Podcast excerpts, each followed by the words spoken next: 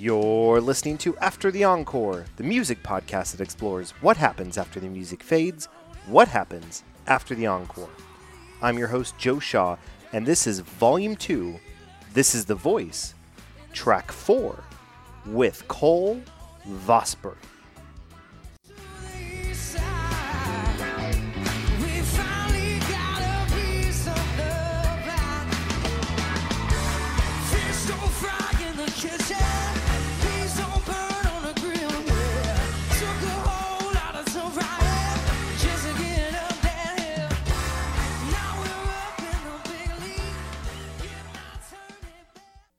You're listening to After the Encore. I'm your host, Joe Shaw, and I am here with the one and only, the luscious Louisianan, Mr. Cole Vosbury. Cole, how are you doing today?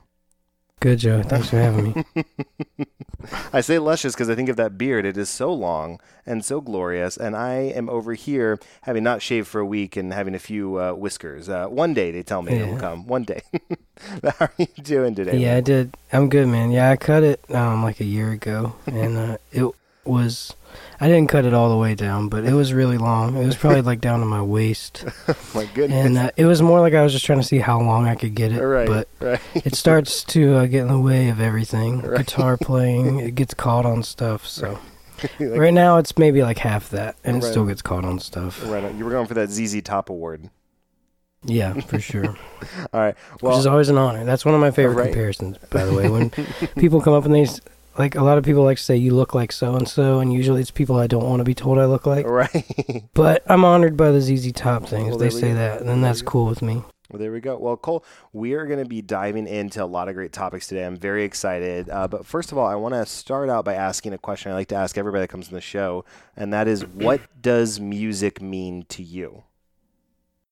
Music to me means, um, I mean, music is pretty much the only thing that's been with me my whole entire life. Yeah. and it's um, what I was born with and born to do. I mean, it's like walking or breathing. I mean, it's literally that. You know, it probably sounds cliche to say those things, Oh, but man.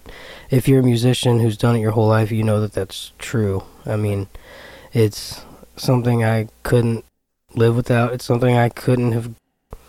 I don't know how I would have gotten through life. I mean, I'm sure I would have somehow, but it seems like it would have been a- just a little bit bleaker for me, anyways yeah. if I had to do it without music because um it's just you know, I started writing songs when I was like really as young as 7 or 8. I would just make up dumb little songs, but they were still this you know, it was still that creative part. It was still the imagination at work. Right. And um you know, I found out how fulfilling that was, which is still this is probably my favorite thing to do is create a song and then record it um piece by piece. Yeah. And yeah, I mean that's, you know, just I guess the cliche answer would be music is everything Yeah. to me and it always has been. I love it. Talk me through your early life growing up. So we we talked about, um, or we touched on the fact that you're from Louisiana, Shreveport specifically. But talk me through what uh, what that's like growing up. Do you big family, big musical family? What is what does that look like for you growing up? Big family and big musical family. Okay. um, mainly on my dad's side. My mom's side of the family, there were some musicians, um, or at least people who played, um, just you know, not professionally.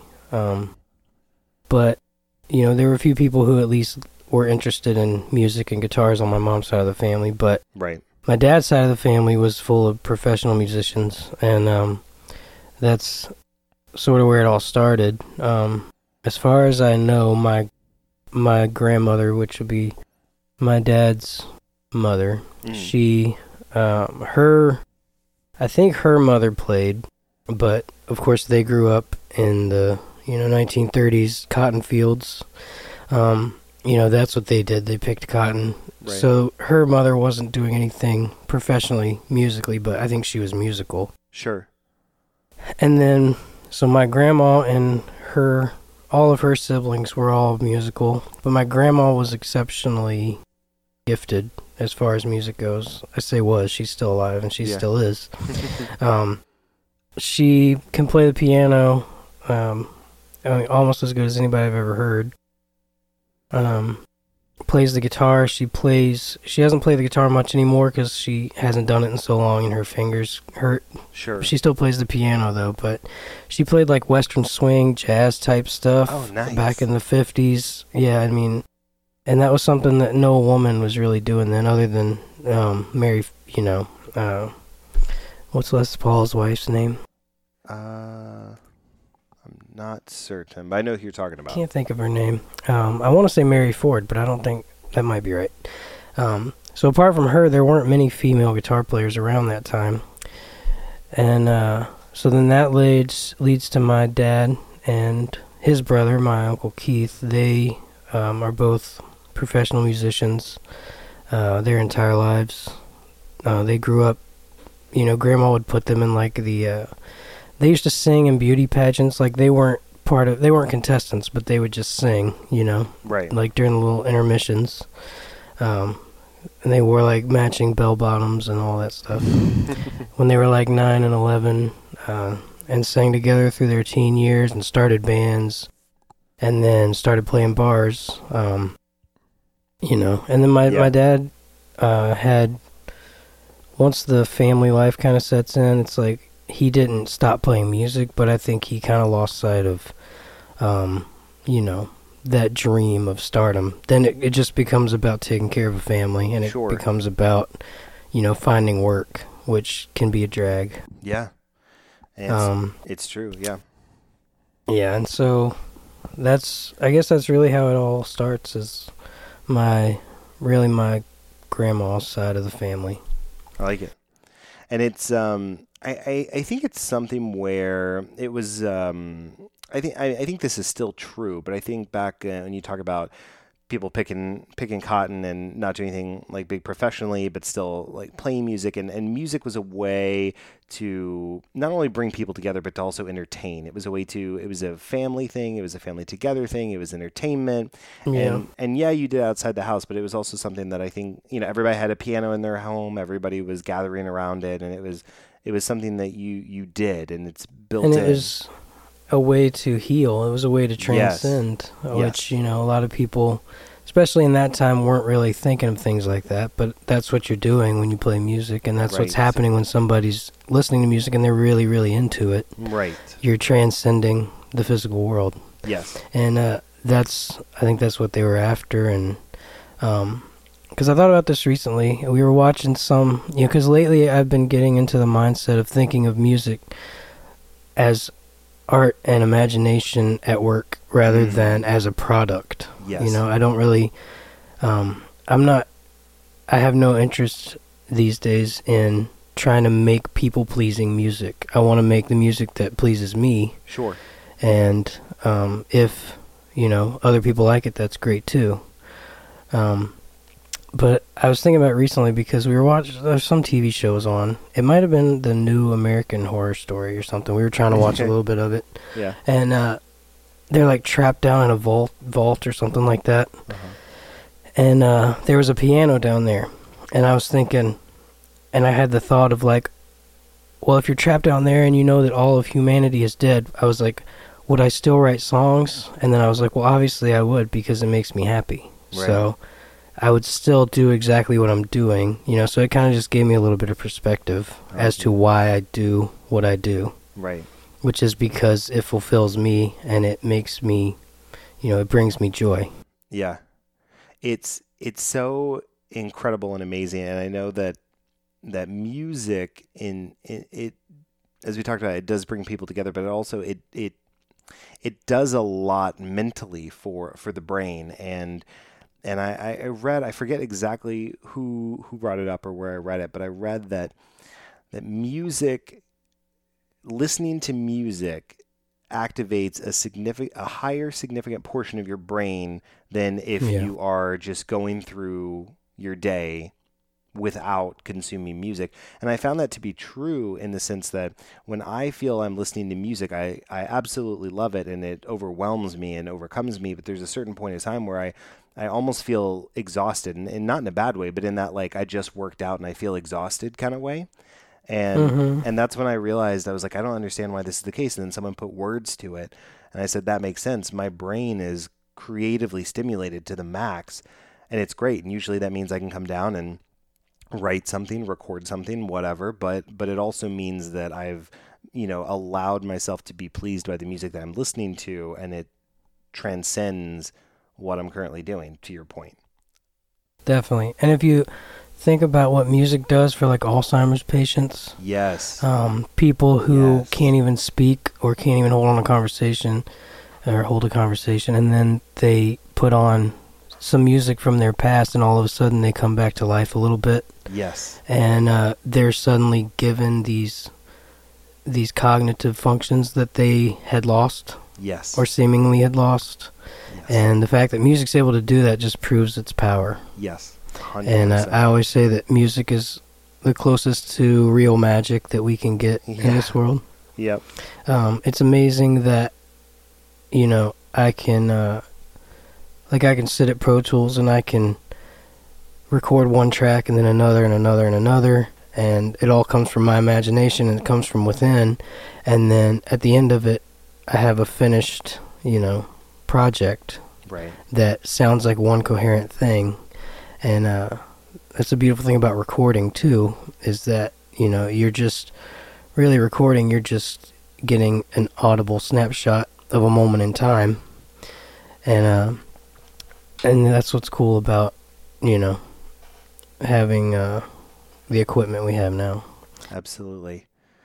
And it's just it's a lot and it's great. And that's why we talk about it here on on After the Encore as well. But now walk me through walk me through you growing up. What was your first experience? Yeah, I know we we had chatted a little bit offline, but you started out drumming, right?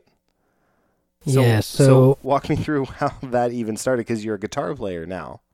yeah my um well i guess it starts you know i've been singing as long as i can remember Right. um, just to the radio or making up songs.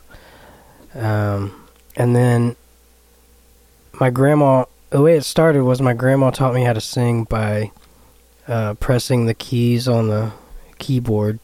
She didn't teach me how to sing, but she taught me how to sing on key and find the key and all that stuff. Right. Because I think I would sing, and they could tell that I was, I wasn't tone deaf, like I could carry the tune, but I would change keys, I guess. Right. So she wanted to show me how to stay on key. So she would, when I was like five or six years old, she would say, "Press this key, sing that note," you know, and then she would say the harmony note to that, sing that. So that's kind of how she taught me how to sing. She wasn't teaching me how to play keyboard though. She was just teaching me how to sing using one note on the keyboard. Right. So that's where the singing uh, kind of really started. And then I knew that I could play drums. It was just like an instinctive thing. You know, I used to um um I could like play drums in my head for as long as I could remember Yeah. and like almost with my teeth. Like it's kind of a weird thing. But it's like I have a whole drum set in my mouth with my teeth and I've it's been like my whole life that I can remember that. And uh I remember doing it for friends when I was like five. I'm like, "Can you hear that?" And they're like, "It sounds like you're just slamming your teeth together." I'm like, Right. "No, it's it's a beat. Trust me."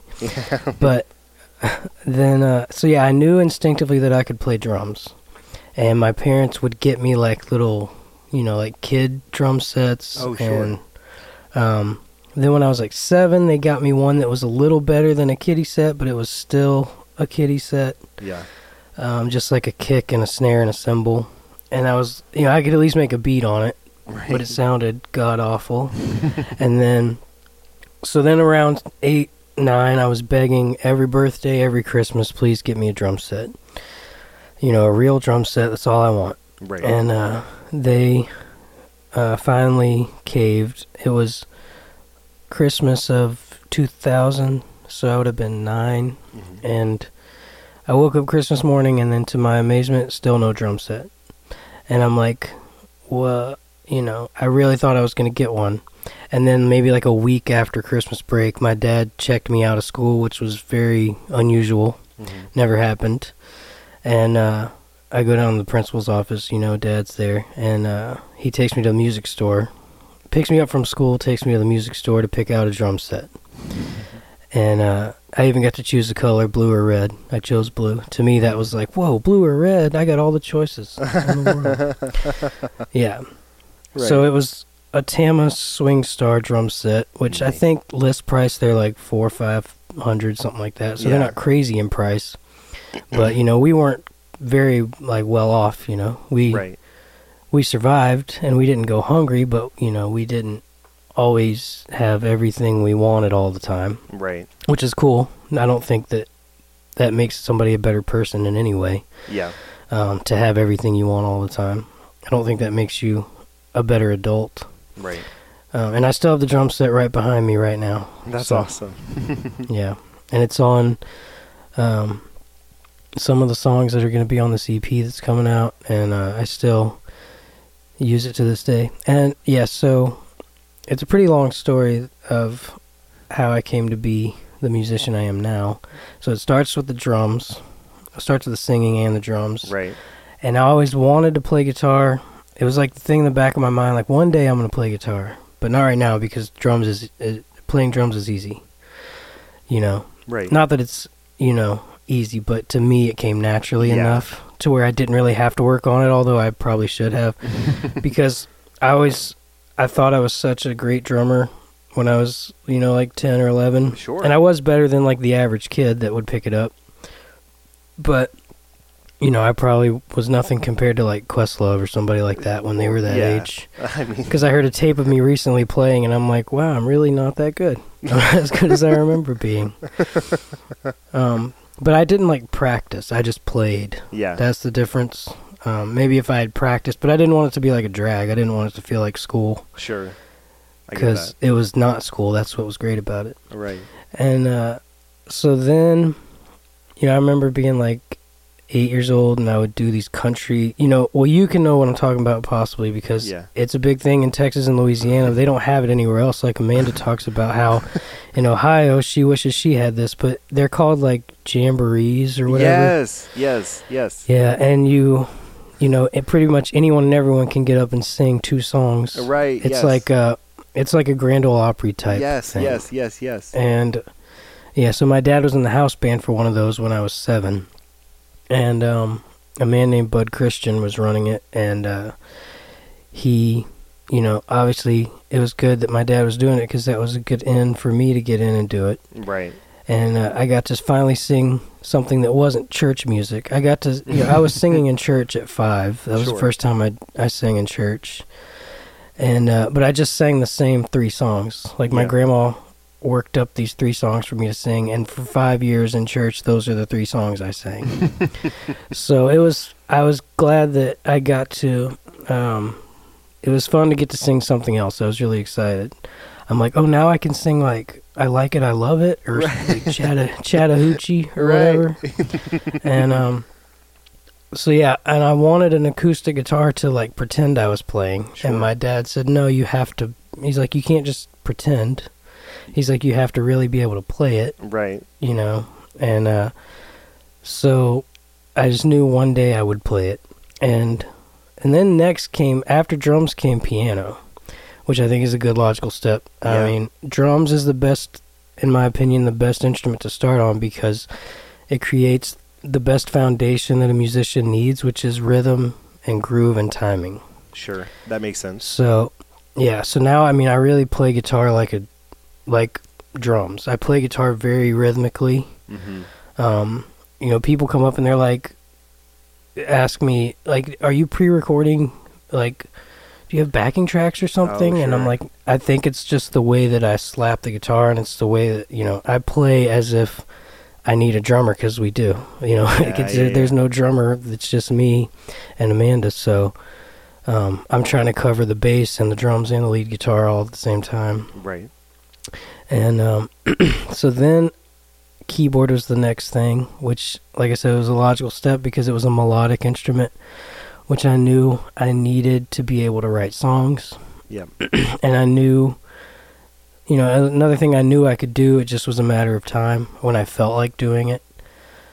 And um, so at, in that part of my life, music was, you know, really everything. I mean, I got distracted by the normal things that somebody my age would be distracted by, like BMX and you know skateboards and motocross and all that kind of stuff, which was really big then. Yeah. Um, but it was very, very mild, you know, fascinations with those. Music was still the main thing that I was focused on all the time. sure. And um, that then I started playing guitar at about 13. So my friend, my friend Robbie, uh, he was playing guitar, and his dad and my dad actually knew each other. Okay. They he because his dad played music professionally in Shreveport, Texas, and all that.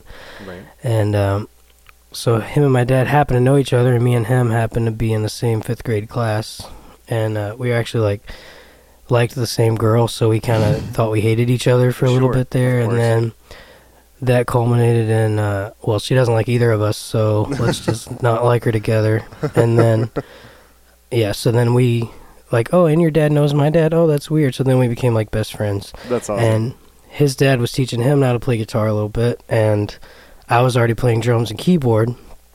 So we got together and like made these tapes. Like I had a the only way I had to record myself was a karaoke machine that had two tape decks on it. oh, yeah. So yeah, so you, I guess you would call it stacking or you know Yeah. maybe bouncing. I don't know what you would call it. yeah. Um, but that was the only way I could multi-track. So I would record like drums on one tape, and then I'd put in another tape and put that tape in the other side, so that I record the second instrument on top of the drums, Right. and then just keep flipping the tape until you have a full song. The only problem with that is there's you can't mix it. It's Right. like whatever goes to tape, that's what it sounds like. so- right. um, and I don't still have those tapes. Uh, I wish I did. oh, that would. Um, so anyways, yeah, I played keyboard, drums, and sang, and then he played guitar because I wasn't playing guitar yet. Sure. But that was the fun of it, you know. It was like, oh, let's collaborate. I'll do these things, and you can play guitar. Right. Of course. Yeah. It's- it gives you And so then we. This was in sixth grade. Okay. so we took it to school and we played it, you know, just to show off, I guess. right. and uh, then the the popular girl in school was like, "Who's playing guitar?" And uh, that's what that was my cue to be like, "I'm gonna play guitar now." yeah. So that's what. But like I said, that that wasn't the reason I wanted to play guitar. That was the reason I started. Sure. Like that's the reason I finally got myself to start. Yeah. Good you know, motivation. Yep. Yeah, which I guess is a shallow reason, but That's at okay. 12 years old, that's you know, I guess that's normal. Right. well, I think it's good. Yes. And then, you know, it's something where, you know, the intentions were good. I mean, you had always meant to do that and you were logically going down the path of the dis- different instruments. It's just like, okay, now I have a little bit extra motivation to uh Yeah. to try and go. and then well i mean i had um i would go to friends houses and i remember like they had guitars and also i'm left-handed Okay. which plays a part in you know when you go to somebody's house and you pick up their guitar it's upside down right. so i can play upside down which most left-handed players can and it freaks out right-handed players they're always like whoa how do you do that but most left-handed players can because you had to yes. uh, when i first started my dad's guitars he needed them so i couldn't restring them Right. um, and it took maybe like two months for them to say, my parents to be like, okay, he's serious about guitar. We'll get him, you know, his own left-handed guitar. Yeah. Because I was left-handed. I mean, even if I see pictures of me when I'm a year old holding a toy guitar, it's left. I'm holding it left-handed. I got you. So it's weird how you just kind of naturally know that. Yeah. And also, I had like a shoulder thing when I was being born that like kind of messed up my shoulder a little bit Oh, sure. on my right shoulder. So I think I don't know if I'm naturally left-handed or if the shoulder has something to do with why I right. gravitated toward the left hand. Yeah. Um, but yeah, so if I would go to friends' houses, there would be a guitar, but it'd be upside down. So I went to one friend's house and he had a guitar because his dad also played and knew my dad. It was kind of weird. Like now that I think about all this and say it out loud, it sounds like made up no. when I think about it. Yeah. But yeah, so his dad played guitar, and he had a guitar in his room that had four strings on it.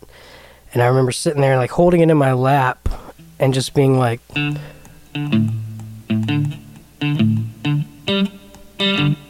"Can you hear that?" Yeah. And then you know, doing like that, and realizing, "Oh, that's a melody." Yeah. So that's kind of where it starts, which is that's really a bass line. yeah. Um, but that's kind of where that's that's the first time I remember playing guitar and be like, "Oh, this is kind of interesting," Right. you know. and then uh, so yeah, once the thing happened where the girl asked who was playing guitar, and I decided to start playing guitar, it was just like my hands were like magnets to Right. the guitar, and I couldn't put it down, and uh, it was just. It was uh, it was probably the greatest uh, time of discovery that I've ever had in my life. Right. And it was probably a lot more natural as you're learning now that you've already got the musical foundation from the drums and from the piano as well. Yeah, definitely. Yeah. and it, it just yeah because like i said i have the internal rhythm in my head always and uh so that made it easy i didn't really you know it's i think it's good for new beginning guitar players to learn to play to a metronome Oh, sure. um, because if you don't you'll be you know you might sound really good and then when you go to play with a drummer it'll be all over the place right. but luckily i had the internal drummer Yeah. you know. So I was, um, I never played to a metronome, but I did pretty much in my head. Sure. I mean, Uh, and I played along with songs a lot too. Played along to records. Um, you know, like in those days it was like Lynyrd Skynyrd and stuff like that, which, um, you know, most people just think Sweet Home Alabama or whatever, or Freebird, Right. but they have some incredible music, especially for guitar playing. Yeah. Um, I think that's you know, Lynyrd Skynyrd is probably some of the best stuff to learn if you want to be that type of guitar player. You know, Yeah. um, maybe along with like, you know, if you learn all the Beatles songs, you pretty much would know everything you needed to know. Yeah. Um, and Skynyrd was kind of like that for me. It was like they just kind of covered all basics, bases, and um, yeah, that was the first music that I really geeked out over as far as guitar playing goes. Yeah. And then it was things like ZZ Top and Stevie Ray Vaughan and Jimi Hendrix and you know, um, Bad Company and things like that. A lot of older music, Led Zeppelin. Right. That was the stuff that really influenced me on guitar.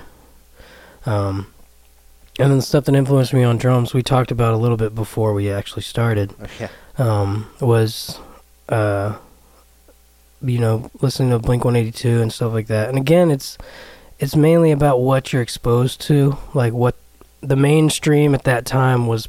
You know, pop rock or pop punk or whatever. Yes. Yes. It was very mainstream at that time, and um, I just remember, you know, Blink One Eighty Two and uh, Travis Barker was like the king as far as drums were concerned to me at that time, and also I love System of a Down. oh, yeah, yeah. Uh, yeah, because that's all great drumming music.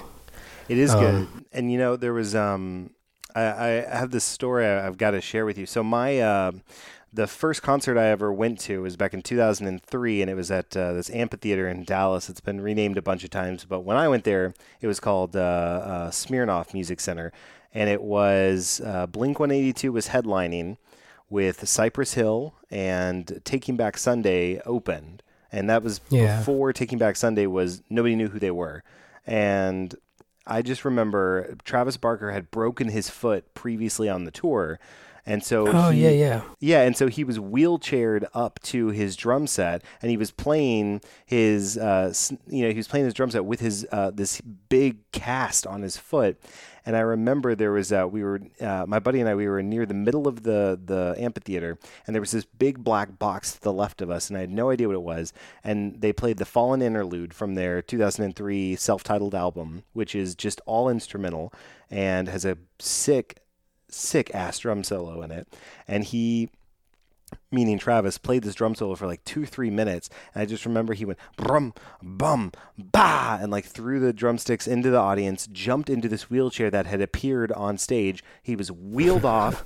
And then all of a sudden, like, you know, Tom and Mark are still playing on stage. And then Travis appears behind me, being wheeled out by a roadie. And he's wheeled into this black box, which has like a underground area. And then all of a sudden, I hear the drum solo start up again. And there's this drum set being raised up next to me and it's spinning and there's lights coming out of it and he's doing the same like two three four minute drum solos the drums are spinning higher and higher and then they eventually go back down. He gets in the wheelchair gets wheeled back on stage gets back on his drum set and then finishes the song and then they go into the right and this is the middle of the set and he's got a broken foot. And i just remember in that moment i was like travis barker is to me the best drummer bar none. Yeah, I mean he is he's a madman for sure, and he's so solid. Like the things he can do. Um, you know, like if I had stayed in that trajectory from the time I was ten or eleven and was really into it, if I had if I had kept down that path, I may be close to where he is now. Like if I had just Sure. kept drumming and not done anything else and obsessed over that, I might almost be to the level of you know, just how solid he is and Yeah. how quick he is. Yeah. Um, but it was something, you know, that I didn't really. I would kind of learn the parts a little bit, Right. but his drum parts were so intricate, I couldn't really play them exactly. I Yeah. could just kind of play them my own way. Right. Um, but yeah, he's incredible, and uh, I just remember, yeah, around that time, that was such a popular form of music. Oh yeah. Um, there was like Blink One Eighty Two, and then there were like the ones who were not so good, in my personal opinion, like Simple Plan and all those, you know. But that was stuff I listened to also because I like the drums in it. Yeah. I like the way it sounded. Yep. Of course, I can't listen to it now, but um, yeah. But Travis Barker, that was like he was really inspiring, but also made me realize like, wow, I can't play drums like that. Yeah. Um, 'cause so now- I don't, you know, what I care most about now is like what serves the music. Yeah. So when I play drums now, it's just I want it to be solid and uh, have a little bit of a groove to it, and that's really all I need. You know, I need it to as long as it sounds good and it serves the song and it carries the song along. That's what my drumming does now. So everything that I did growing up has come to fruition now, and it all makes sense. Right. Um, it all works within the context of what I do now and so I wouldn't trade it. But just saying, if I had just said, okay, I'm going to be a drummer and I'm going to drum like Travis Barker, and I had done that for the last 15 years, you know. Yeah. But at that time, I was like mm, so far from it. Right. But in my head, it sounded like it. Right. Definitely. Well, And listening- yeah, that's funny because I heard him talk about that on, uh, I think he was on Joe Rogan's podcast. Oh yes, yes, yes. he talked about how he was, how he had to play like a month with a broken foot. Yes. and I guess he was like running through the airport or something, and somehow like I guess tore his Achilles or something like that. Yeah. Yeah, it was crazy. I just remember like that was this weird random time period where he was doing that and I was fortunate enough to see it and it was the first concert I ever got to and it was just monumental. But but you're listening to After the Encore. I'm your host Joe Shaw and we'll be back with more Cole Vosbury after this. Ain't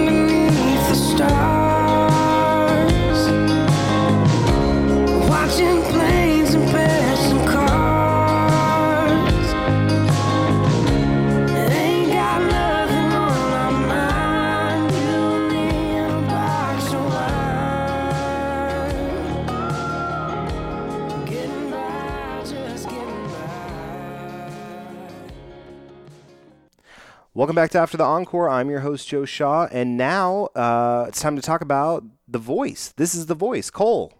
We're talking about The Voice. Yep. It's crazy. Let's talk about it. All right, this is I mean like with everybody else that's been on this uh, this volume of the podcast, uh, this is what people are probably most familiar most familiar with you from. But I want to wind the clock back just a little bit. So you've uh, you've gotten into guitar, you're mastering guitar, you're going on that. Walk me through the gap between now you're regularly playing and performing as a guitar player and singer and then transitioning into the voice. What was that time period like for you? Yeah, so I maybe well so I guess this will kind of go back to my childhood a little bit. I Sure. I quit school at 15, which is a pretty common thing that you'll hear a lot of musicians say. right. Um, but I just I knew, you know, I always say I don't advocate dropping out of school. I knew it wasn't I wasn't getting what I needed out of it. Sure. Um, and I knew what I was going to do. That it's pretty much that simple, you know. Yeah. Like I knew I was going to play music. So I knew that it was wasting my time. I just felt like this is 7 hours a day that I could be at home getting better at what I'm going to do. Yeah. Um, so I wasn't hip to school. Um, there were days that I liked it, but most of the time, and plus I'm a night owl. Um, that's why I'm glad you were able to push this back a little later because I needed some sleep. Yeah. But it was I couldn't go to sleep. Also, that was another thing. I would just, like just lay in bed till three or four in the morning. Like I couldn't go to sleep, Yeah. and then I had to get up and go to school. And so then you're half asleep all day. My grades are terrible. And uh, so yeah, what I'm getting to was I was already out of school at 15, and I had a regular job. At 15, I was working. My friend's dad owns a nut and bolt place, and I worked in the warehouse when I was 15 and 16. And then, then from that time on, I didn't. Once I quit there, I didn't really work a job much.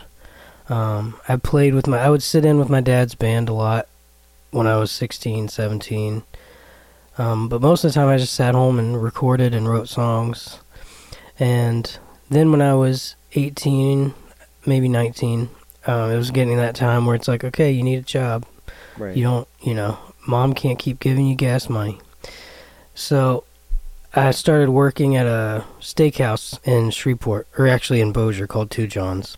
okay. And uh, my friend had started working there. The same friend I was talking about earlier, Robbie. He had started working there, and uh, it's also a piano bar. So what happened Okay. was I was I was like back serving, which is just glorified busing. Right. Um, it's a nice way of saying you're a you know bus boy basically. Right.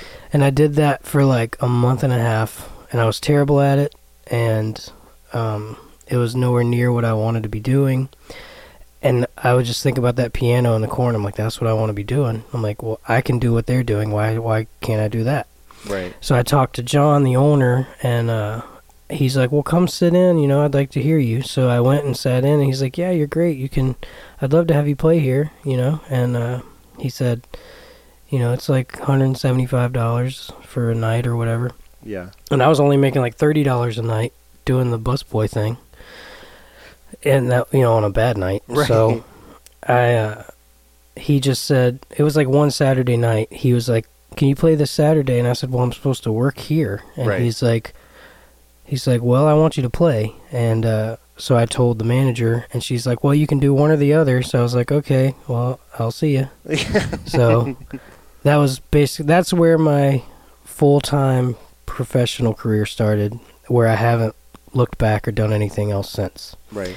Um, so that would have been like right when I turned 19. And I started playing piano there, and then started playing piano at another place. Um, I would play piano at the first place on Wednesdays, and then on Tuesdays and Wednesdays, I think, and then play the other place Fridays and Saturdays. Um, so right there, that's like, you know, seven hundred dollars a week or something just in the piano bars. I mean, you can make a really good living playing music. I think that that's a huge misconception Yeah. That you can't make a living. You can make a very good living. You just have to be, you know, willing, I guess. Yeah. Um, and then around that time, so that's I was doing that, and then I, but I'm, that's kind of not as fulfilling because I love to play piano, but I don't like to play piano only piano for four or five hours. Right. You know, the third or fourth or fifth hour starts to be kind of a drag. Sure. But I knew what was never a drag was playing with a band. So I was like, well, you know, I'm a I'm also a blues rock guitarist and you know, I want to do that too. So then the piano bar became like the job. And then I started a trio um and it was just me drums and bass and it was just it was really just me and one drummer and then we would have to get different bass players all the time. Um Sure. but this my drummer Sean stuck with me the whole time, and uh, so we started doing that on weekends when I wasn't doing the piano bar thing. And uh, that's, I feel like, doing the piano bars and playing the bar gigs with the band is when I started to really become the vocalist I wanted to be. Um, you know, I started to like what I was hearing more and more Yeah. because you're your own worst critic. So, you know, when I was 17, 18, I really wasn't crazy about my voice. Um, I knew that I had something in it. I knew there was something there, but it wasn't there yet. So around that time, you know, 19, 20, 21, I was really like feeling like I was coming into my own. And it was weird. Like, I just knew like a year before the voice i knew i was going to be on tv which is like a really weird thing and it wasn't i wasn't thinking the voice i don't think the voice was even on yet um, oh yeah, yeah. maybe it had you know maybe it was i wasn't watching it so i didn't really know what it was i knew yeah. adam levine was on this new like american idol type show Right. that's pretty much all i knew and i liked maroon 5 a lot at that time yeah. especially some of their older stuff Oh man, and uh, songs about Jane is still one of my favorite albums. yeah, I mean, I think Adam is just an incredible creator and songwriter, and he's he, his imagination is you know like one of the best as far as pop music. Right. Um, even now, their stuff's great if you like pop music. Like uh, you can't find much better pop music than that, in my opinion. Um, he's just Yeah. really good at what he does, I agree. and that shows in every part of their career. So yeah, I knew Adam Levine was on it, and probably knew Blake was on it, and that was really it. But I knew I was gonna be on TV. It's like I remember thinking, like a year before, being like, "How should I have my hair when I go on TV?" Like it's the weirdest thing that Yeah. probably sounds silly to explain. But I, like I said, I didn't know it was gonna be The Voice. I didn't, even, I didn't know like it was gonna be American Idol. I just knew in my soul I was going be to be on television uh, sometime within the next year. So then, um, February 2013, I was I turned 22 that April, so I was still 21 at this point when I auditioned. hmm Um, February 8th, I believe, and it I went to Houston. Um, because you kind of have to like uh prepare a little bit to be able to even do an open call like you have to there's a lot of prep work involved like you have to go online and fill out a form well it probably isn't a lot of prep work but to me who doesn't like paperwork at all or homework i was like i gotta do all this but Okay, you have so- to like s- sign up basically So you did a you did an open casting call for the show. yeah Okay. which most people that they get on their show are um private auditions Yeah, which oh, means Yeah, I mean there's they yeah Yeah, no, sorry, I didn't didn't mean to cut you off, but yeah, there's been a, I mean, a couple people on this season already. The listeners will be familiar with Michael Lee, uh, Tony Lucca, Cody Belew were all private auditioners. They were people that were um, found and then asked to come in and audition separately. So this is this is interesting. For some reason, I, I had in my head that you were also that, but you were you went to an open audition at uh, Houston. You said you went down to Houston. Is that where they had it? Yeah, yeah. Okay. Houston and uh so that was February and then Houston's like 4 hours from Shreveport, so Right. it wasn't too far of a drive. So I drove down there with my aunt and my sister. They kind of made me go. Like cuz I'm very like um you know, I do things at the last minute and Yeah. I decide at the last minute.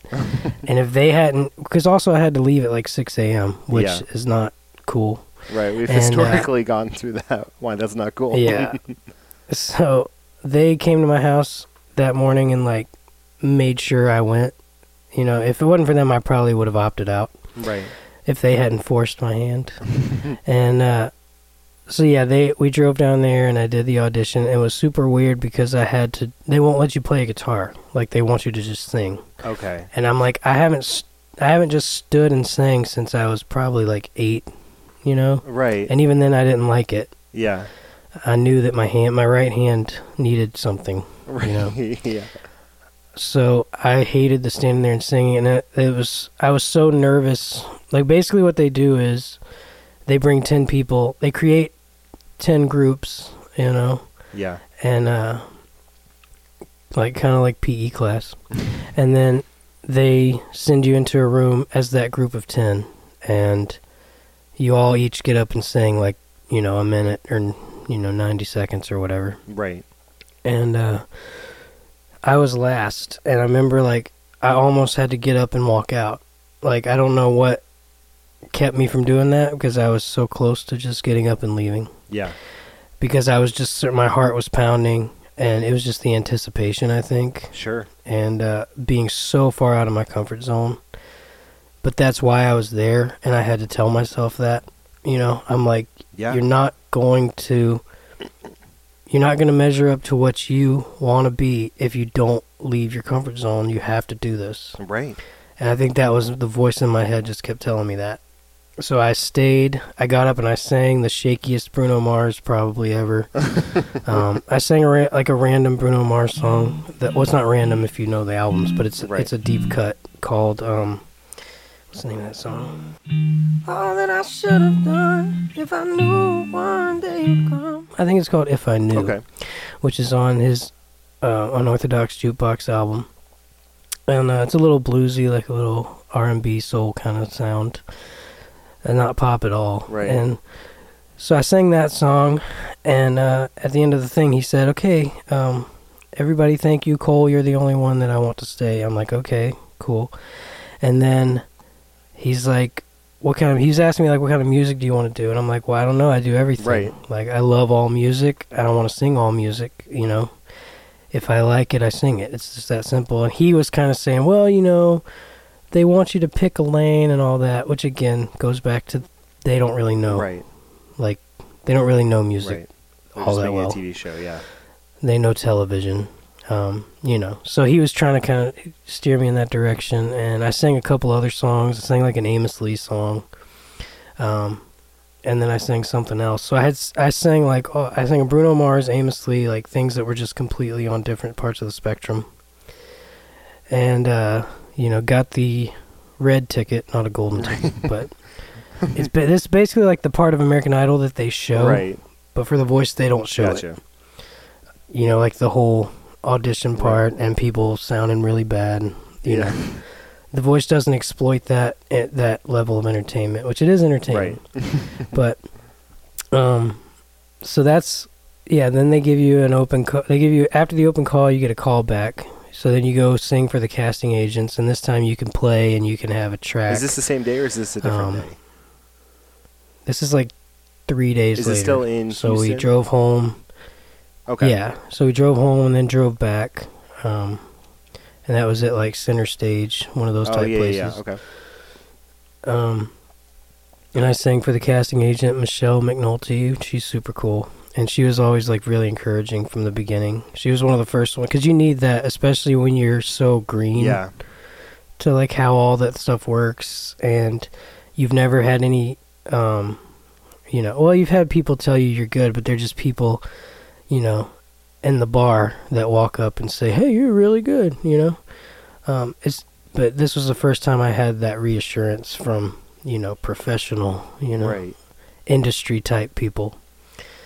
And she was the one. What happened in my audition was interesting because I did, I think I did, you know, very cliche auditiony songs, which is like Sunday Morning by Maroon 5, which everybody Right. sings. Valerie by Amy Winehouse, which everybody sings. So much to the point where they're like, "Can you do something else?" If you're like, if you say, "Oh, I'm gonna sing Valerie," and they're like, "Uh," you know, because they've heard it 200 times Right. already. And uh, so I, she said, "Do you have something a little more upbeat?" Because I had done two slow songs, or you know, slower songs. Right. And uh, I just, I said, "How about the Jeffersons?" and I don't know where it came from. I don't know why I said it. It was the first thing I thought of, like, because I had been doing it with my band, like this kind of like. Um,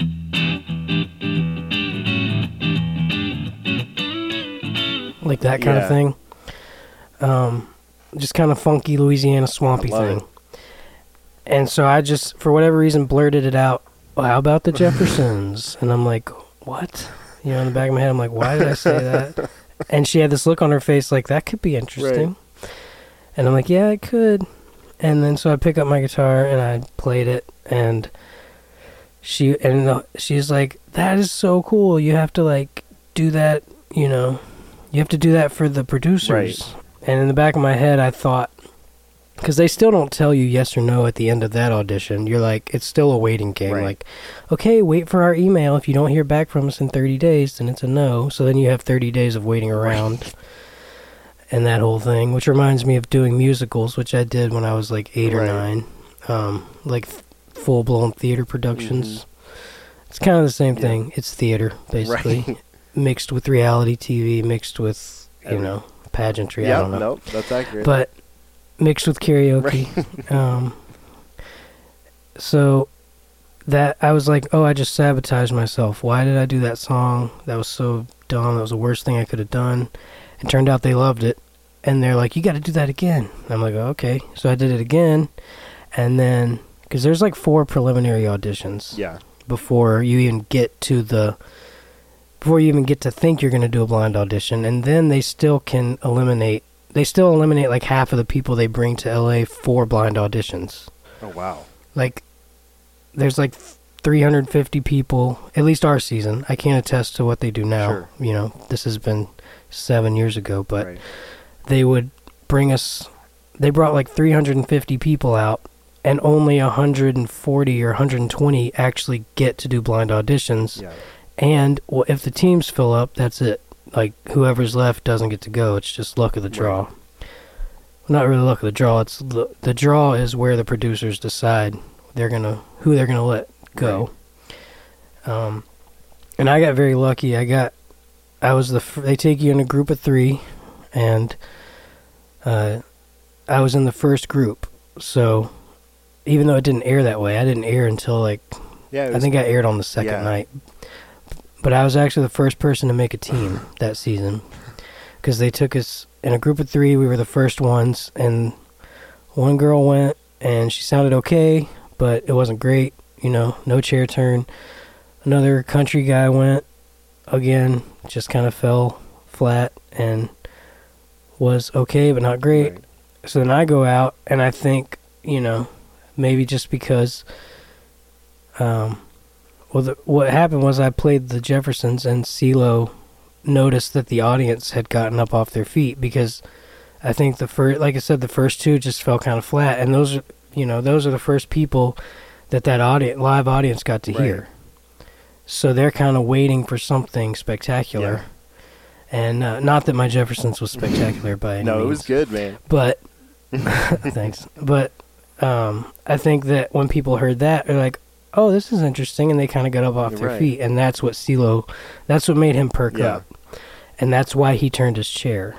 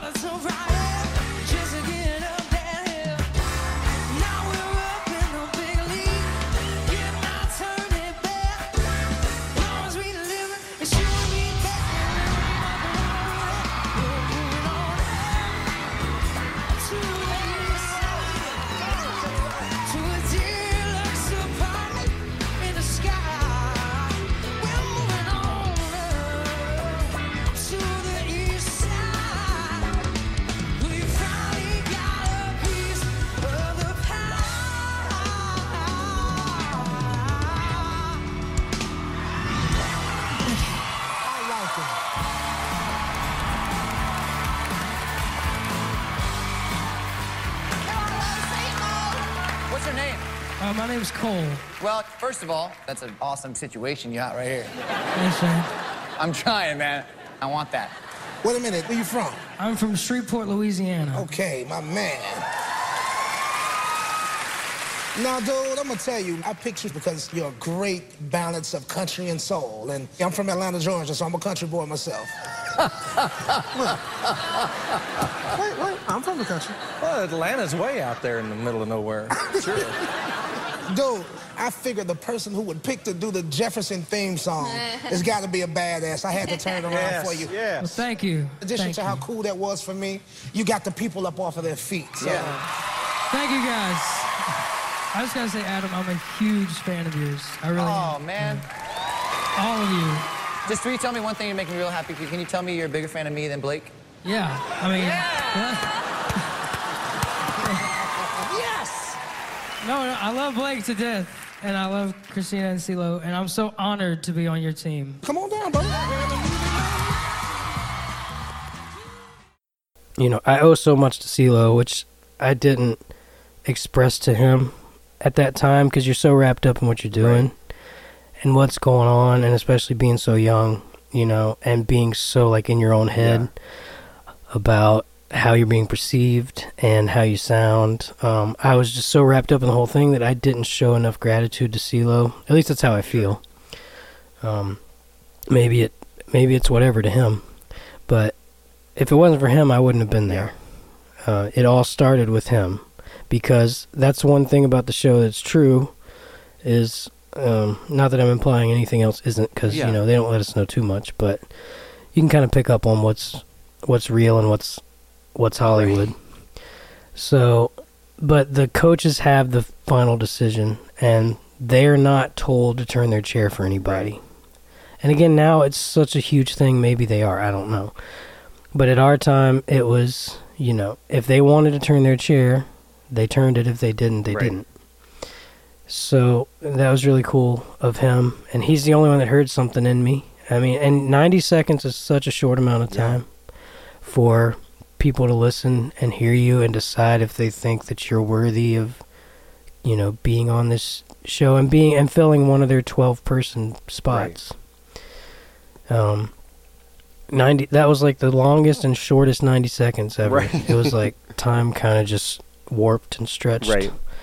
um, it went by so quick and so slow at the same time. Yeah. time and you're just kind of like staring at those chairs you're like just turn Right. somebody just turn and you're like don't but don't stop singing you Right. know? it's a weird Yeah. thing but yeah but back to the jeffersons that so whenever i got to the producers and they kept saying you have to do that again and i was like they really like this and i was starting to kind of get bummed because i really i was like i don't want to do this song you know like everybody has this beautiful moving moment and i thought anyways i'm like that's what Right. i want you know i'm like this is silly and you know to some people it probably was silly but um a lot of people liked it and they liked it and it was different and it was unique and it's sort of it makes sense now that I would do that because it was you know blues rock um gritty raw which is what I just naturally do Yeah. um especially at that time so it really was just a reflection of me so the more I get away from it the less I regret that being my song. Where at the time I was really bummed about it. Um but then of course when it worked I guess I couldn't complain too much. But beforehand I was like in tears saying please don't make me do this Yeah. song. Like you know Yep. like they're gonna laugh at me kind of Right. thing. Uh but eventually they just convinced me and I said all right well you know I'll do it and if it doesn't work um I'll know that I was right I guess that's all um but it ended up Yeah. working It so ended up working. no complaints. Yeah, you ended up on CeeLo's team for a couple of rounds, but then you ended up getting uh, knocked out in the uh, in the not well not eliminated in the knockout rounds uh, before Blake uh, ended up saving you, and Blake is the team you ended up riding all the way to the the final four. So talk me through what the early experience was like going through that uh, before the live show. Um, getting let go by CeeLo and then saved by Blake, and then kind of starting the live show run uh, where you had several several songs charting on iTunes uh, to get to the final four. That's a lot to unpack, but take Yeah. it take it take us away. It was it was um really pretty surreal because when I did the blind audition, I think I was one of those people that everybody thought, okay, well they're he's decent, you know, but he'll be out after the first couple rounds like you know. right. There's those people that just kind of rub people that way. And I think mainly because of the song I did and because of my still um, naive and lack of confidence that I still was probably you know, that I probably was was giving off at that time. You know, because I still wasn't very confident when I did the blind audition. Because the blind audition we filmed in July, and it doesn't air until September. Oh, that's right. um, and then that's when the season gets started. But all the stuff before Lives has been filmed in July and September and October. So Right. before it actually went live in November. Um, so I still at during the blind audition, my confidence level was still not even, you know, I still was very much reserved and in a shell, and just tr- kind of going along with the whole thing Right. um, but at the same time thinking it was pretty bizarre. Um, so I thought, you know, I didn't really have any expectations, and that's one of my. I think that's one of the ways I get through things is I don't have expectations Right. about anything, um, because if I if I'm like I don't expect anything good, I don't expect anything bad, I just don't expect anything Right. other other than to do it and that was kind of the way that i approached and that's not something i it's not like a philosophy that i learned or you know made myself be diligent about it just kind of naturally happened and it's you know still i still do it today um, even more so now but at the time i just didn't think about you know what was going to happen Right. and then the next thing I know, um, it's people are really starting to actually like latch on to what I was doing. More people than I ever expected. Uh, and then, so I did for battle rounds. Uh, my friend Lupe and I did "Africa" by Toto, which is a great song, but it was not a good choice for either Yeah. of us to sing. It didn't air like they. It was just a montage for the battle Right. rounds, um, because, like I said, it's a great song, but he's got like an Amos Lee type voice Oh, sure. um, very like folky acoustic Americana thing, and I've got the gravelly thing. Like it just Africa was not a good Yeah. choice, it, especially not to do it like the record. Right. Because if we had maybe reworked it or something, like just the two of us, to do it a certain way, maybe it would have worked. Yeah. But we sang it basically just like Toto, and neither of us were really into it, and I don't blame them for not airing it. It makes sense they didn't, because it just wasn't. It probably wasn't very Fair, exciting. fair enough. Um, so then, you know, I won that, and then we went to the knockouts, and the knockouts was I did. Um, that's when I did "Let Her Go," the passenger Yep. song.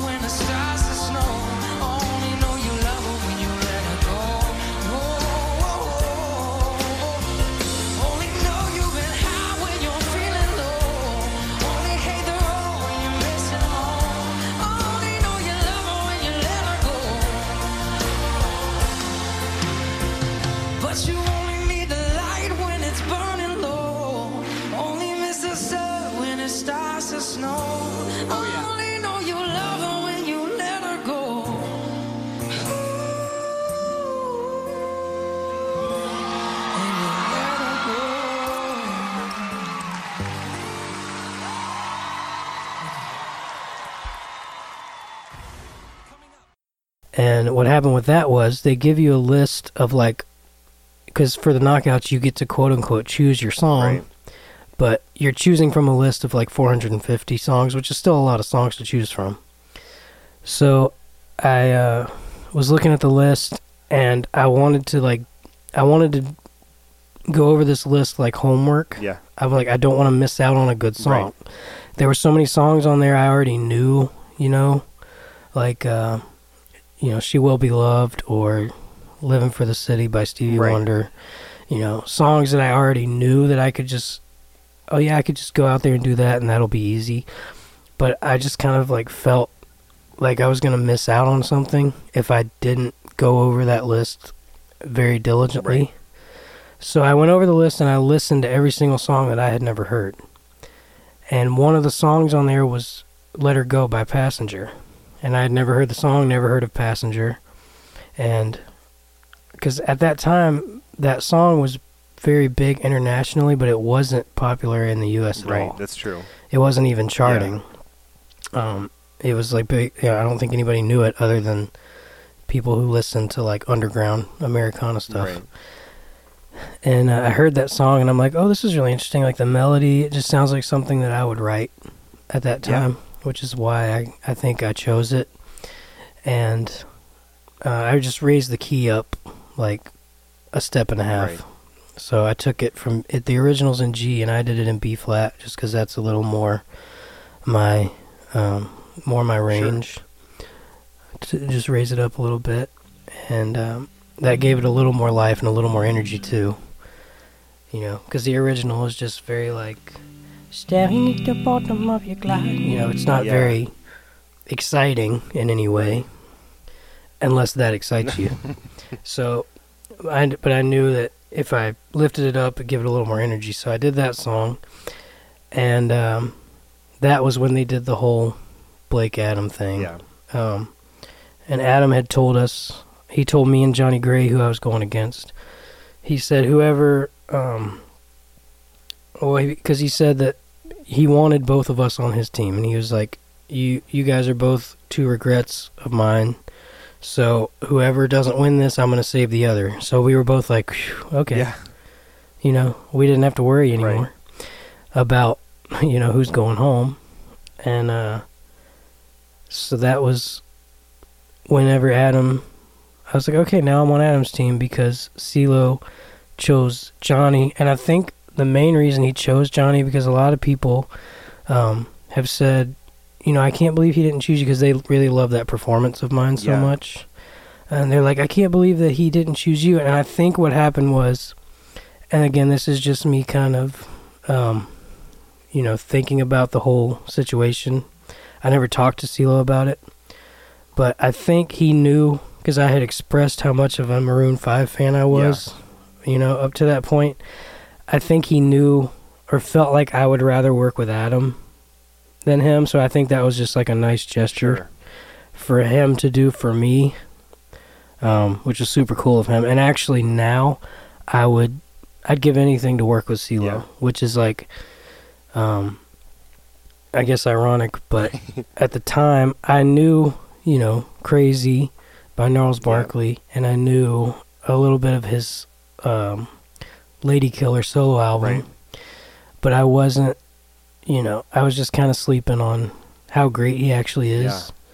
And at the time, I was kind of denying how much I love R&B and um, black music. Yeah. Really, I thought that I was because it goes back to what I was saying about not wanting to write to be a people pleaser.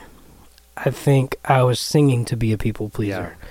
So you kind of have these these people in your mind that you're singing for and who you're marketing to and you're like, okay, well those are the people I need to impress when really those people don't exist, they only exist in your mind. The only person that matters is who you, you you're looking at in the mirror. So, you know, I was denying who I really was um, musically and what really influenced me musically and what really drove me most of all, which, truthfully speaking, is black music. Um, it all it goes back. You know, Ray Charles is one of my heroes. Um, James Brown, Michael Jackson. Uh, if I go back and realize that most of the the music that influenced me the most was black Yeah. music, so I think I was kind of denying that part of myself and thinking that uh, I got to pander to a certain type of music listener. I mean, that makes sense. And, uh, there's so many, there's yeah. so much good music all throughout the years. Like, I mean, you got Fats Waller in the 20s, and you got Little Walter with blues, and then you've got, you know, of course, you got M- Muddy Waters, and and you know, you've got the the greats that you mentioned as well, James Brown, Michael Jackson, um, and you just you continue to go on and it's it's it's not only the the R&B and the the jazz and the blues and all the different music that is uh, evokes such emotion and creative expression, but you really feel the the pain and the struggle and everything that the the culture has gone through and continues to go through. Yeah. And that's what really bleeds. And so when we talk about music being transcendent, you can really feel it pulsating every time you start a record, you know, to your point. Yeah, and like even like hip hop music, um, and that goes back earlier. I think off air we were talking a little bit about um, Erykah Badu Yes. and Questlove and the Roots, and uh, I was telling you how that's music that I was only exposed to because of Chappelle's Right. show. When I was like 13, 14, Chappelle's show was new and hot, and it was one of my favorite shows. And uh, for whatever reason, I so much identified with that culture that, and I don't know why, but I just did. And um, you know, and growing up in that part of the world, or that part of the country anyway, it's you know the racial tension is very high, you know, and uh, sometimes you can cut it with a knife, and uh, you know that's what I grew up around. Um, I grew up around, you know, it was just normal to be racist. Everybody was racist, and I never identified with that. Um, you know, hating somebody that I should hate somebody just because the way they look or their heritage and it, it never resonated with me that that's how I should be. So when Chappelle's show came on and they started playing like Anthony Hamilton, who's an incredible R&B hip hop artist, um, Mos Def, Erykah Badu, these are things I was never exposed to, and you know, I was telling you how you know Dave Chappelle made a point that he only wanted those artists on his show because they weren't getting the love that they deserve from the mainstream widespread population. Uh, like John Mayer wanted to be a musical guest, but Dave was very adamant that you know I only want hip hop and R and B. Right. You know because that type of music does. If you at that time, if you turn on like a late night show, which I loved Conan O'Brien when I was a kid, uh, it was always rock music and it was always um, you know like my morning jacket and Right. bands like Yeah. that um, the r&b hip-hop wasn't getting any love at Right. all so and but that kind of ties into the voice thing it comes back because after i was already off CeeLo's team this is maybe like top 12 it was a live round and they said you need to um, you know, send us a song you want to do because I was at home at this time. Right. I'd gotten to go back home, and they would email us and they ask us what we were thinking about doing when we came back. Um, that we should really be thinking about what songs we wanted to do, and we had for the battle rounds we had worked with Miguel, uh, who was an incredible R and B artist, and at the time,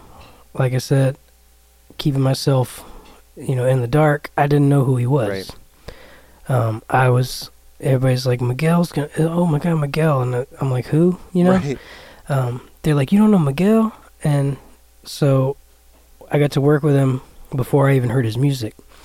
And uh, he's a super nice guy and just uh, very wise. And I think he was pretty young at that time maybe like 27 he wasn't you know but he's like one of those old soul kind of people Right. where he's just you can tell he's wise and and beyond his Yeah. years and uh, I loved working with him. So after that, I listened to his record, and I was and I heard "Adorn" was the first song I heard, and I was like, "Oh my god, this song is so good!" Yeah. Like I couldn't believe how good it was, and I'm like, I just worked with this guy, and I didn't even know that he was this good.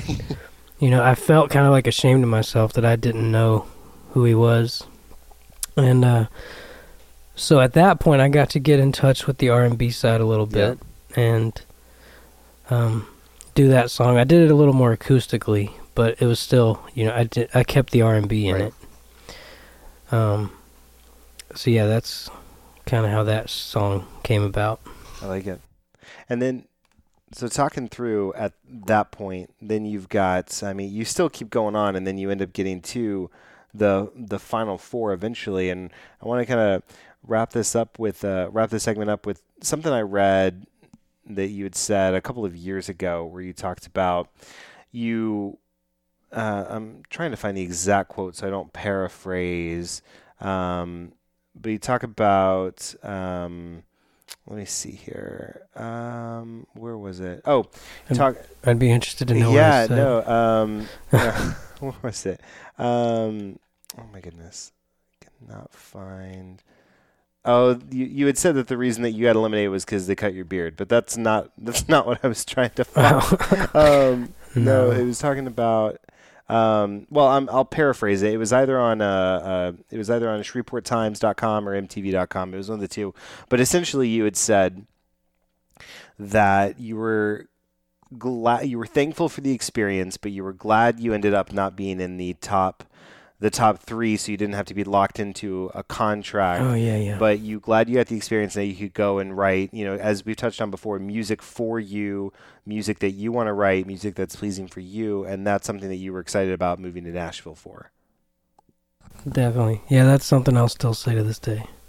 Um, that if, you know, people always want to say, you should have won or you should do it again, those kind of things, which I understand where they're coming from. Um, and I understand that they don't understand the process really, Right. which that's cool, you know. Um, but for the record, to win The Voice is the worst possible outcome. yeah Um, it really is. Unless that's what you wanted. If that's what you wanted out of it, I should rephrase. Um, if that's what you wanted out of it, then that's great. But if what you wanted out of it was creative control and, you know, to be able to do your art the way you want to do it, um, then winning is not what you want. Uh, and at that point, like I said, I don't know the contracts now. They change all the time. Like whenever we were on it, they said you don't want to do an original song because if you do, then NBC owns it automatically. Ah, And now, like our friend Jake Hoot, who just won, he uh, he did an original song. So I don't know, which he actually wrote with our friend Dave Pahanish, who we write a lot of our songs Yeah. with. And uh, I don't know how that's working. If NBC owns it or if they changed the contract, I don't know. Um, so at that time, a lot of things were different, maybe. But so in that season, if you won, then if you actually if you went into top three, then they had the option on you automatically or something like that. yeah Um, because it was top five one week and then top three the next week. So if you had, um, if you got to top three, then they could option basically to sign you and do nothing with you if that's what they chose to do. Because that's the way contracts work with major record companies. Yeah. Um, they can just, you know, you can record an album and then they put it on the shelf for 10 years Yeah. and they say, um, yeah, we're not going to release it yet, and then they never release it. So um, that's kind of what you end up in because, I mean, I heard a story about Craig Wayne Boyd who won, I think, season seven or something.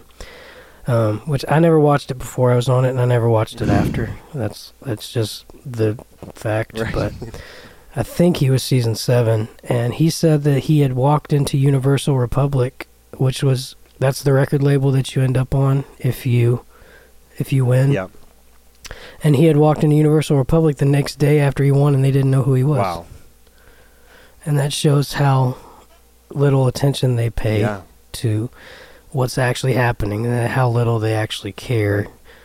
Um, at least at that point.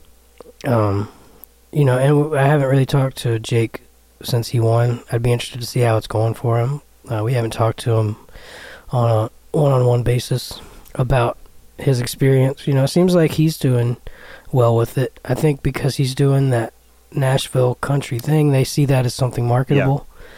Um, but they see that as something easily marketable, which is, you know, it's great for him. Yeah. And uh, but if I, you know, I came to Nashville only because I felt like that was the next logical step to leave Shreveport, and that's the main reason why I left, why I did the voice, um, to for the exposure, obviously, but also because I needed to get out of Shreveport.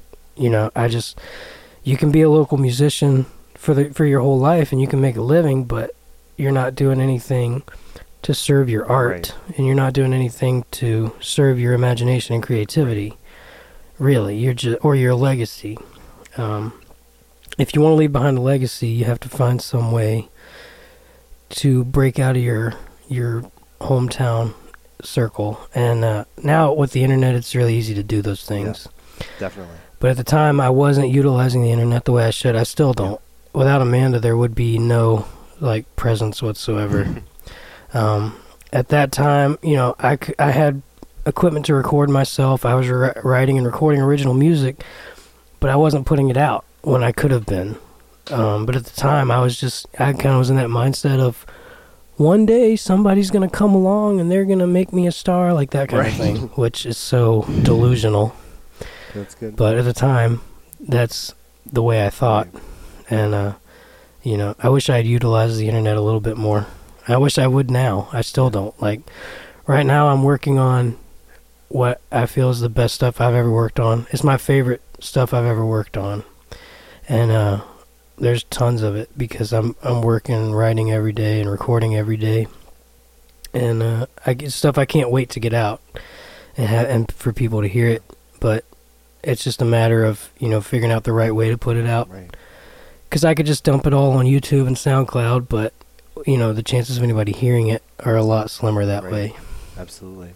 Well, we'll dig more into that here in this last segment. You're listening to After the Encore. I'm your host, Joe Shaw, and we'll be right back after this.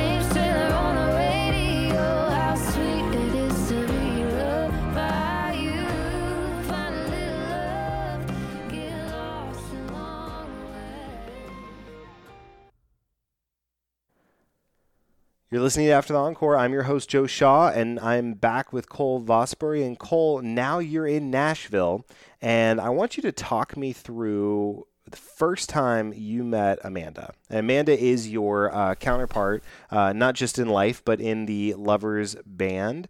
Uh, so, talk me through what that was like moving to Nashville, meeting Amanda, and forming the Lovers. Yeah, so um, like I said earlier, I moved to Nashville right after The Voice, Right. and uh, the reason being is because I felt like it was the next logical step. Um, I didn't know where else to go, but I knew I needed to go somewhere. And you know, to be quite honest, I'm not crazy about Nashville, but I'm not. I'm also not like a city type person that much. Um, Okay. You know, I'm somewhere in the middle. I'm not a country boy whatsoever, but I like the country Yeah.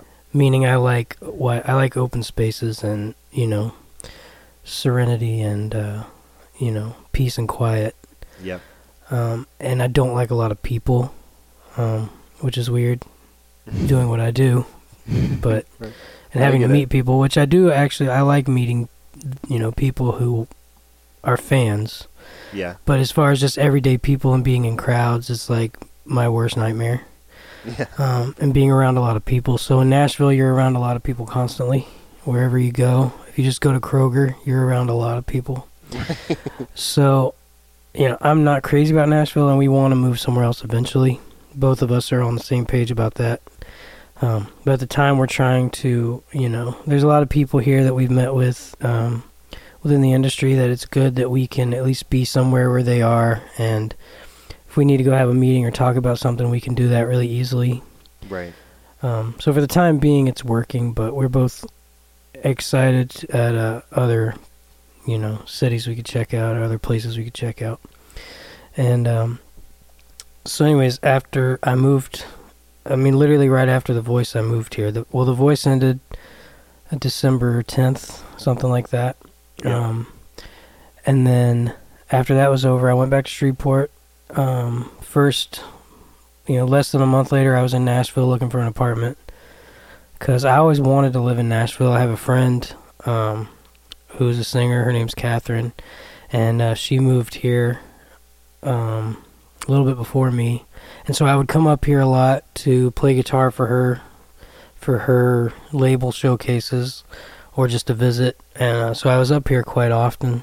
So that was more in like Franklin area, which is a little more rural at that time Okay. now it's become really popular but at that time it was more of a rural place. So that i wasn't really going to downtown nashville but it, coming to nashville you know driving through it and seeing the skyline. And uh, i i just um i found a place and within a month and a half i had moved out here. I was trying to think. I mean i guess i moved i got the apartment in february. So like less than two months after the voice ended but I was touring a lot, and uh, so I, I got the apartment, but I wasn't actually staying in it. I just it was here, and the first day that I got back from touring, and was actually living in the apartment and moving in. So it feels like it feels like as soon as I moved to Nashville, but it wasn't really. But um, it was the second day after I had moved in. I went to Puckett's Boathouse in Franklin with my friend Catherine and her husband.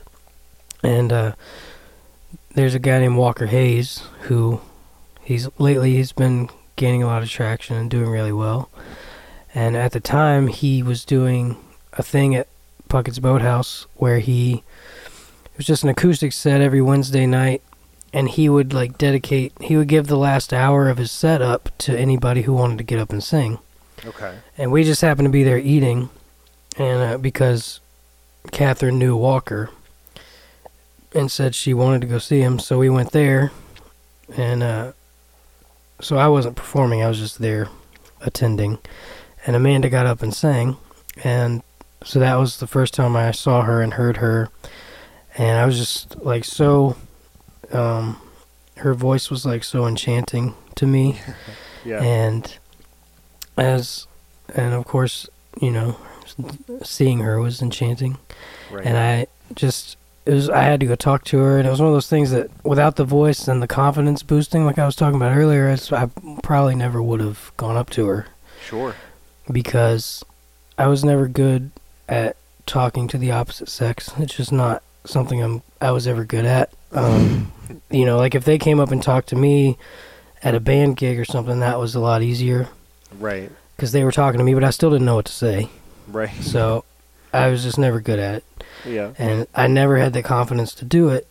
But then after the voice, you know, you gain a lot of confidence, I guess. Right. And uh, so I just went right up to her and introduced myself, said I loved her voice and I'd love to write with her. And the next week we wrote a song together, and uh, been pretty much inseparable ever since. That's fantastic. And and that's been how how long has that been? That was February of 2014. Okay. Yeah. It's been uh, almost exactly six years now. Uh, while Yeah. when we're recording this, so It was actually February 26th of 2014, which is the date we're going to release the EP. Ah, Yeah. Yeah. So it'll be six years to the day. That's fantastic. Now, the music. I want. I want to spend quite a bit of time talking about the the music because it is, it is transcendent to me. I mean, I. Oh, I thanks. yeah, of course. That first single you've got, "Let's Get Lost," is so fantastic. And then I was telling you as we even started um, recording this evening that I was listening to Winnebago, and Winnebago is that also going to be on the EP as well? It is. It almost Okay. wasn't going to be. Um, we had another song on there that I wrote with Austin Jenckes, who was on the voice with me. Um, it's a song that he and I wrote back in 2014 called Surrender. That was going to be on there. Um, and then the more. So it's fully produced and it's ready to go. We might release that as a single. Okay. But when we listened to the EP as a whole, it just. The Surrender song just kind of came out. It felt like it came out of nowhere and it didn't really quite fit.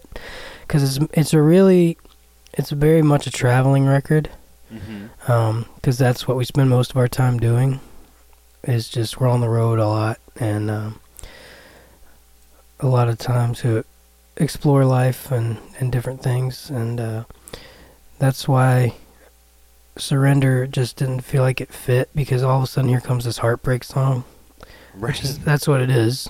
Um, it's it's a heartbreak song, um, and it just didn't fit with all this, you know, the traveling we're talking about and everything that all the other songs are touching on. And whenever I said, you know, I was like, Winnebago has to be on this because, uh, and really it was just I was partly being lazy because I didn't want to.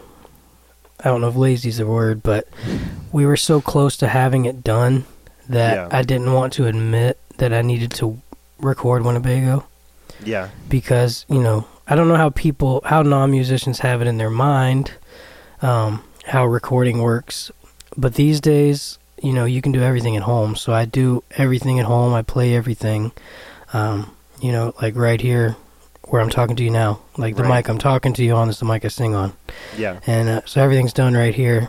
And I guess every you know people might think that you book studio time and all that, which some people do, especially in Nashville, like people who are just singers and they don't, you know, not everybody can produce themselves. Right. But it's something I've been doing since I was a kid. Um, I was telling you about the tapes, and uh, yeah. and my parents got me a recording studio when I was 12 or 13, like a digital recording studio where I could multi track. Um, so that's where that journey started, the recording thing, which is probably, even probably, it definitely is my favorite place to be, is recording a song because I that's when I'm so. Um, that's the most transcendent, I think, that I can be as far as making music. Yeah. I mean, it happens on stage a lot too, especially with a band, like when the music's right and it feels good. But when I'm working on a song, I'm so I'm take I'm almost completely taken out of my physical body and I'm completely immersed in the song. And you know, I just kind of am the music. Yeah. Uh, it's a really interesting experience. It's like um, it's my form of meditation, which I do try to meditate. Um, I do try to meditate, you know, a couple times a week, but I find it hard to meditate, and I think the reason is is because I already meditate in my own way, which is playing music. yeah.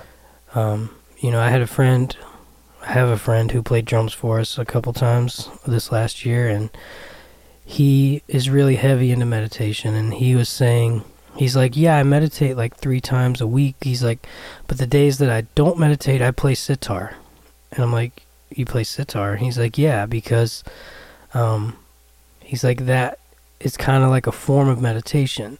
And I was telling him, how yeah I have a difficult time meditating like I don't do it as much as I should and Right. he's like well it's probably because you play guitar and when you play you are transcending so you know that's your meditation yeah. and then that kind of made sense I was like oh that's cool so recording music is the most transcendent feeling that I ever have because it's like the whole world is gone and I'm just inside the song. You know, it's like my hands are working so that I can work the computer, but other than that, it's like, you know, I'm not even present really. Right. There. And uh, so I was trying to figure out how that was going to tie back into what I was saying about the record. No, it's I, I get it though because it's it's you can feel, and I feel I, I heard this um uh, in in uh, um, by a therapist once where he talks about you know meditation can be the traditional form of meditation where you sit down and you focus on your breathing and what's around but meditation is also creating it's also working it's also it can be doing the dishes it can be sweeping it can be creating art it can be all these Yeah. things. It can be whatever allows you to be in a space where you're zeroing out the world and mm-hmm. zoning in on what you're doing. And i think you being in this transcendent space really allowed this record to breathe and feel transcendent because I feel that you're kind of at this point in your life now where you've taken everything you've learned and you've really taken the idea of wanting to create music for you and music that's pleasing for you and expounded upon that, you know, to the nth degree. Yeah, definitely. Um, that's that's what funny what you're saying because I uh, recently we um decided we wanted to like get some we could go to Hobby Lobby and get some paint stuff, you know, so Yeah. that we could because I've never like I've since third grade art class probably doing like pastels. That's the last I remember ever doing any kind of visual art because I always just I was never good at it. Like I can't really draw that well. Like I have a brother David who can draw really well. Yeah. Um, so I always guess I th- compared myself to him, and I'm like, well, he can draw, I can't. I play music, you know. That's Oh, what I do. sure. Um, so I've never even considered painting. But then lately, I've been listening to a lot of John Frusciante, um, not just his music, but a lot of his interviews and stuff. And he talked about painting a lot, and so I just got kind of curious about it. And uh, so last week we went and got some, and we did a little bit of painting, and I was amazed at how transcendent that was. Yeah. like the and you know it doesn't matter. Now i get that it doesn't matter if it's good or bad. That's not how art works you know? Right. um art is just being creative. And if it makes you happy that's what it's about. That's why like whenever people say like oh so and so the singer or the musician aren't they so bad? You know i'm like well maybe to you but Right. who am i to say they're bad? You know? I can Yeah. say what's good to me Right. but I can't say what's good to somebody else or what should be bad to somebody else. Like if you don't like it, you don't like it. That's fine. Right. You don't have to listen to it. And uh, so I kind of started to feel the same way about painting. I was like, okay, I don't have to be good at it. I just have to enjoy it. Right. Um, so I, you know, I did that, and I was amazed at how like I had um, YouTube was just kind of playing through some songs in the background while I was doing it, and this Radiohead song came on, and I've never really listened to much Radiohead, and um, it was so like the music was so subconscious. It's like a subconscious type of music, and I was amazed at how it was influencing the paint that I was it the music I was listening to subconsciously was influencing what my hand was doing with the paint. And I actually ended up with something I really liked at the end of it. And it was That's awesome. amazing how it was something I wasn't in control of. And it, like the music was and it, some I wasn't even really listening to it consciously. yeah. It wasn't until after I was done that I went and I was like, "Oh, let me go backspace a couple and see what that was." Right. because I wasn't even paying attention to it, you know. But then when I listened to it, I was like, it was so transcendent, and Yeah. it was affecting what I was doing. Um, but you know, I don't painting is it's not something that I, you know, mostly I record, which is is like painting, Right. and that's it's audible painting, I guess, and that's Yeah, you know that's something that's that true. I'm much more proficient at. I like it. Walk me through what is on the EP as we're starting to to wrap up here. What is one of the songs that's probably, if not your absolute favorite, one of your favorites from the the upcoming EP? My favorite um, is is really the most recent song that I wrote. At least the most recent one that's on the EP. I mean, because I write every day. But the most recently written song on there is a song called "Stay Breezy," which is, I believe, it's the second song. Um, and uh, it's just a song about. I mean, I guess it's a little bit about. I like the idea that songs aren't really about anything, but they're about everything. Yeah. Um, so, Stay Breezy. Oh, Amanda Sing is number four on the album. um, so yeah, it's just a little bit about how if you know if somebody ever meant something to you at one point in your life, um, just because you never speak to them or see them anymore doesn't mean they don't still mean just as much to you as they did when they were around. Sure. Um, that's pretty much what the song's about. But again, it's it's all you know. I like for my lyrics to be more abstract and not so literal. Yeah. Um, so I mentioned some other things uh, that just it's really a freeing type of song. It's free your mind type of song, and those are uh, that's what I write a lot too. A lot of what I write is about just freeing the mind and also being free. Um, because to me, what's most important, you know, like when we talk about politics and Democrat, Republican, and all this, it's like one of one day we'll all be gone, and none of that will matter.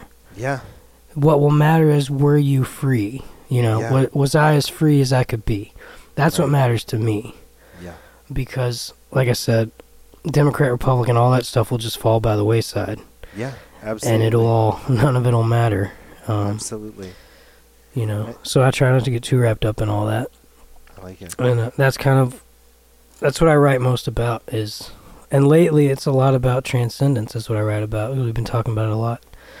Um, I like the idea and I'm gonna I'm gonna end up quoting John Frusciante here a lot um, on this part but uh, he talks about living inside the music as energy and not as not as a product or as something that for people to buy um, where you're when it's just right you're completely immersed in that world that's completely energy and light and color you know you're not you know the physical world doesn't really matter Yeah.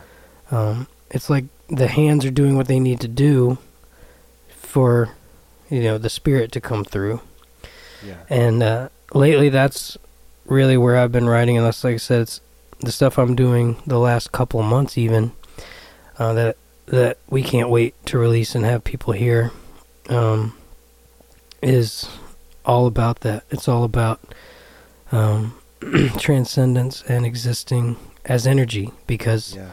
that's what music is you know?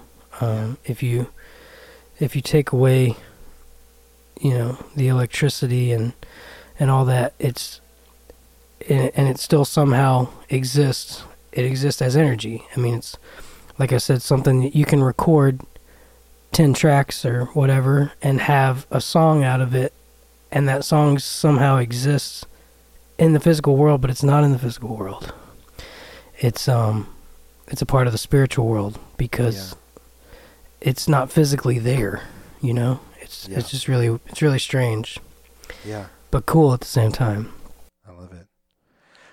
well, I know that has been some fantastic advice, and the whole kind of theme of this show has been uh, this specific uh, track or episode has been about transcendent and uh, music as a transcendent experience, and that's fantastic.